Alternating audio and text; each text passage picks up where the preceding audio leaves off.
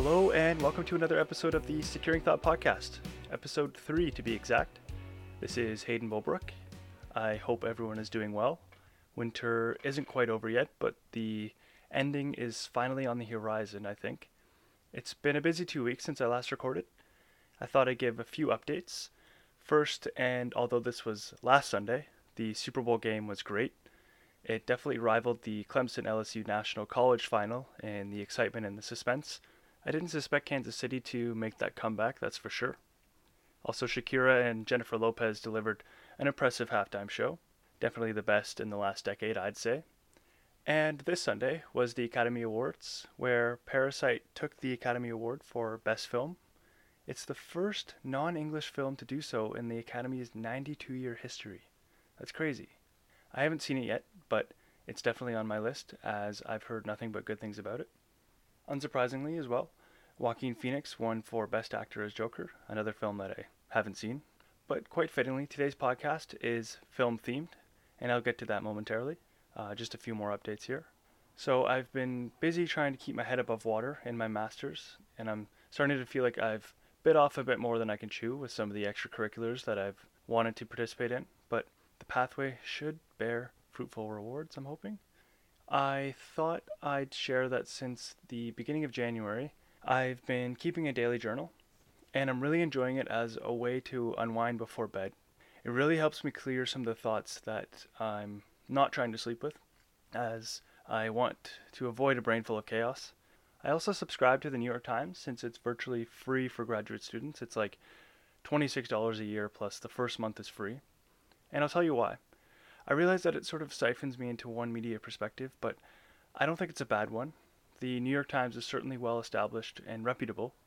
Overall, I feel I may as well read something credible rather than the clickbait, advertise driven articles that are unfortunately jeopardizing online journalism.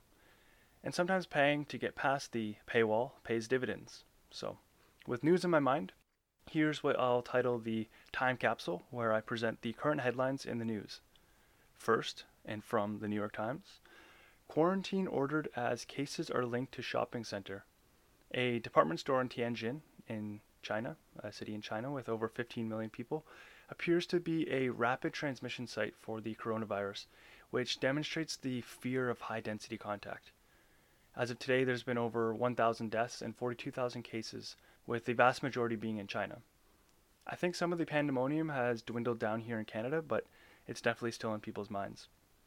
As per the BBC, Tyrannosaurus species named Reaper of Death found in Canada.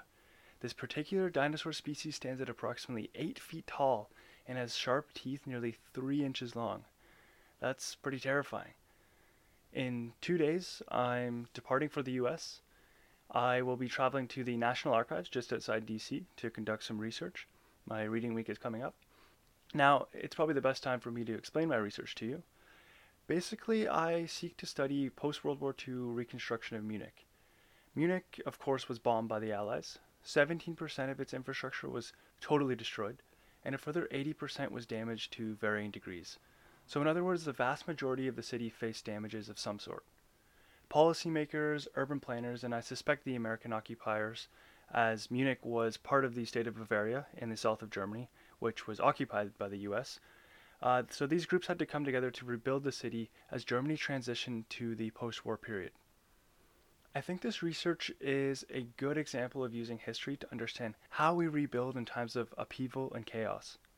Certainly today, wars continue to ravage cities, and climate change will certainly jeopardize cities, especially our coastal ones, as water levels rise. Knowing the steps and considerations to rebuilding allows us to adapt to current and future crises and to overcome challenges that our cities face. I've posted a video on my website from the GradFlix event that I participated in that explains my research in sort of a cheeky 60 second clip. So, the National Archives in Maryland has an extensive record of US, the US occupation of Munich that I'm hoping will bear fruit for my research. I will also be traveling to Munich in the spring, and I'm definitely looking forward to that because Munich is my favorite city in Germany. Overall, I'm greatly interested in urban history and urban planning. I think there's a lot to marry between these two subjects. And again, understanding the history of a city is crucial if we want to revitalize them and ensure that they are equipped with the tools to make them beneficial to the most people as possible. Cities are only increasing in size and significance, so understanding their function, their metabolism, the needs and wants of the people living in them is crucial. This is the line of work that I'm gearing toward, hopefully to make a career out of it. On my trip to DC, I'll be making some stops in some cities with rich, tumultuous histories.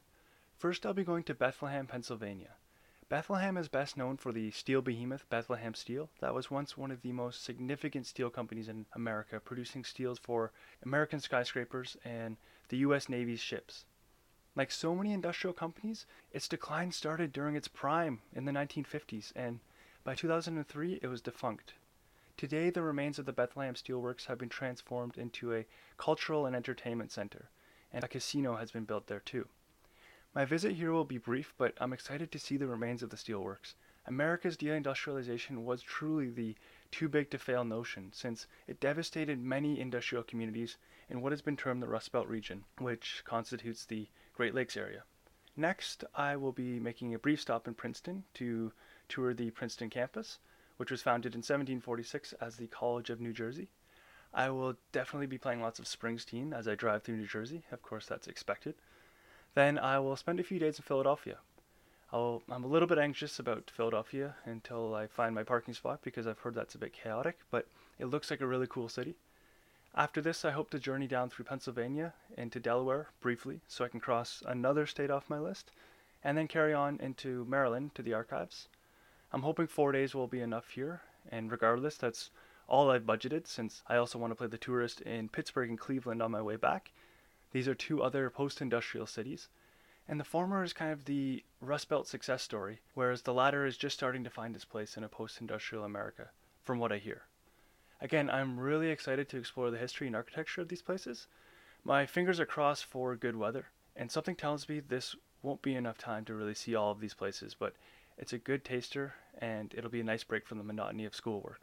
I'm truly, truly blessed to have this opportunity to do these types of things and I'm hoping to do a travel blog and maybe do a few pods on the road, so keep an eye out for that. Now, I've rambled on a lot, but it's time for today's topic.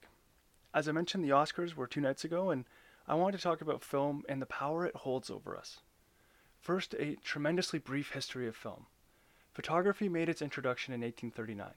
Not long after that, inventors started experimenting with moving photography through chronophotography, commonly made possible by multiple images rotating on a disc. The breakthrough in cinematographic, that's a hard word to say, motion came on December 8, 1895 in Paris with the Lumiere brothers' public screening of 10 short films. From 1905, the Nickelodeons, which charged, of course, a nickel for entrance, soon replaced vaudeville as entertainment, and the silent film quickly grew ubiquitous. By the 1910s, films integrated techniques like continuity, crosscuts, and POV shots stuff that we all know all about today. With the taxing effects of World War I on Europe, the United States emerged in the 1920s as the film capital. The introduction of sound in the late 1920s kicked off the golden age of American film that lasted well into the early 60s. The 50s saw the rise of television with both TV films and TV shows. By the 1960s, films were increasingly on location. They were filmed on location outside of the studio. Independent producers and actors, growing power and flexibility, stripped away some of the influence of Hollywood's studio productions. Films in the 1970s increasingly featured more explicit sexuality and violence, and we also see modern blockbusters emerging like Star Wars. By the 1980s, VCR disrupted the traditional movie theater space where movies were viewed, but of course the film industry took advantage of this shift. It is here, I'd argue, that our current mainstream films resemble most big budgets, sequels, huge actors. Although, the 1990s created what I consider a second golden age in American film, as so many huge, influential movies were produced in a certain family oriented style that is unrivaled. In the 2000s, the DVD marked a technological improvement in viewing, but its life was, of course, short lived, as the digital age now surmounted it. Netflix is, of course, ubiquitous globally and in film, and films have evolved not only outside the studio, but now by streaming services. I'd argue that many films in the 2010s, with their fixation on CGI and superheroes, have degraded the quality of what we view. However, There are many influential films in this period that wedge themselves between the superhero movies. It will be interesting to see where film takes us in the 1920s. One thing that's for sure is that film is not going anywhere. In 2019, nine of the top 10 movies by worldwide box office revenue were in the billions of dollars.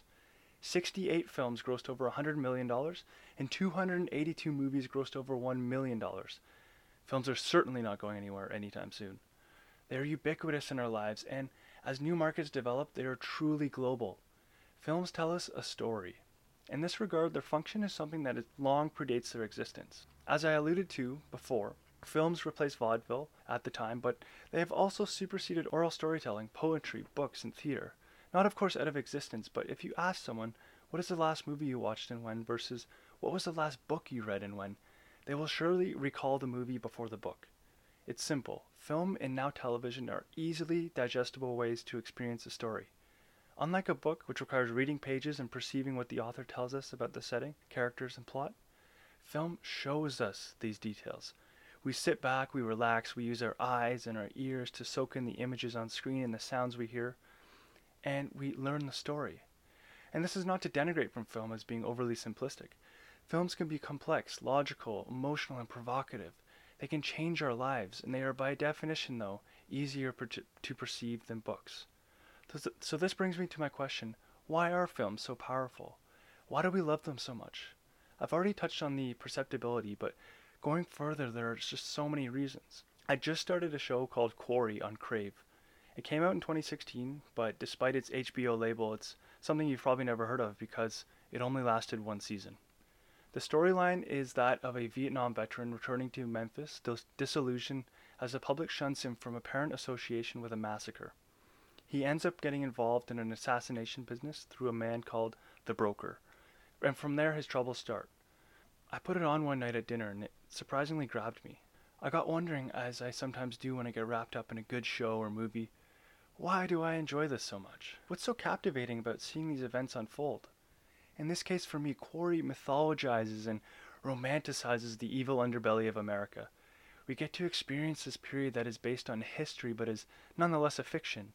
We see the cars, the dress, the zeitgeist of Memphis in 1972 as the American involvement in Vietnam was winding down, and the aftermath of the civil rights movement manifested in the American South.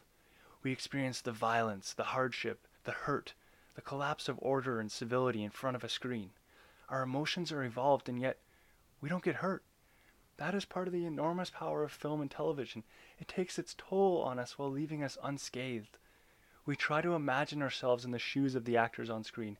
We even go about our lives after watching with these images and ideas etched into our minds, if even for brief moments during the day. We drive down the street with our music on, feeling like we're creating a story in a movie, or we put on our sunglasses and walk down the street feeling the bravado that's shown in movies. We feel like the actors. We make stories from the storytelling. Yet, in reality, we're transplanting this fiction into our lives to break up the otherwise mundaneness of our everyday routine and experience. I think we've all done this, and some more than others. Obviously, I seem to do it a lot. And there's an enjoyment in not only escaping life to a dark theater to immerse oneself in a film, and who doesn't love the smell of movie theater popcorn, Yet, we also carry that experience outside the theater into our everyday lives, if only for a few days after the film. We see the world in brief glimpses of that last film or show we watched, and whether we like it or not, film shapes our perception of the world. Film is a conversation starter. Since it is mass culture, we can spark discussions on what we thought of it to other people who can likely reciprocate their feelings on it or easily watch it and report back to us. It is therefore woven into our social fabric. They closely mimic our directionality. Just as we move, films move. Just as society moves through time, film evolves or seeks to evolve with the times. Sometimes it lags behind, other times it goes too far forward. Film tells us about our present and our past. We see historical events depicted in film and think that things must have really been like that, when in actuality, many films distort history to fit the story and the characters. Just as history is an interpretation of the past, film plays this role too. Yet, unlike the historian who, sh- who strives or should strive to follow the methodologies, the academic honesty, and the practice of the trade, film is not constrained to these parameters. What we get instead is a free for all to depict the past as the director and the screenwriter and the actors see fit. Is this so bad? It depends. For me, when I see history interpreted in film, I try to classify if its fictionalization is acceptable or not. And there's questions to ask. For example, how much of a role does history play in the story? Genre matters. A science fiction film is likely going to diverge from accurate history telling more than a drama might. I think a period piece should strive for historical accuracy since its whole construction is based on the temporal environment that it depicts. Put simply, time is the key element in a period piece. I think, however, that if films are to play such a strong role in our lives, they should honestly depict history and the events they cover when it is required of them. It is difficult to determine when it is required. But I think that we can agree that even though we use film as our escape, there are certain times when we want to see truth depicted rather than a manipulation. We don't want propaganda, and we don't want our intelligence insulted when watching a film. As Matthew McConaughey says, it's all about finding balance. A balance is required between fictional storytelling and historical accuracy. This is not to say that the filmmaker cannot have an agenda. Most films have one. The degree to which this is obvious varies. I invite you to think the next time you enjoy a film, whether in the theaters or elsewhere, why you believe it is so powerful. The platforms we consume film evolve, the techniques evolve, a film's content varies with the zeitgeist. Nonetheless, film is here to stay, and its power over us will continue. I could go on about this much more, but I think this is something best left to ponder over. So, let's ponder over this a bit. Episode 3 Securing Thought. Follow me on Instagram at Hayden Bulbrook. Subscribe if you're enjoying it. Until next time, I'll see you in the USA.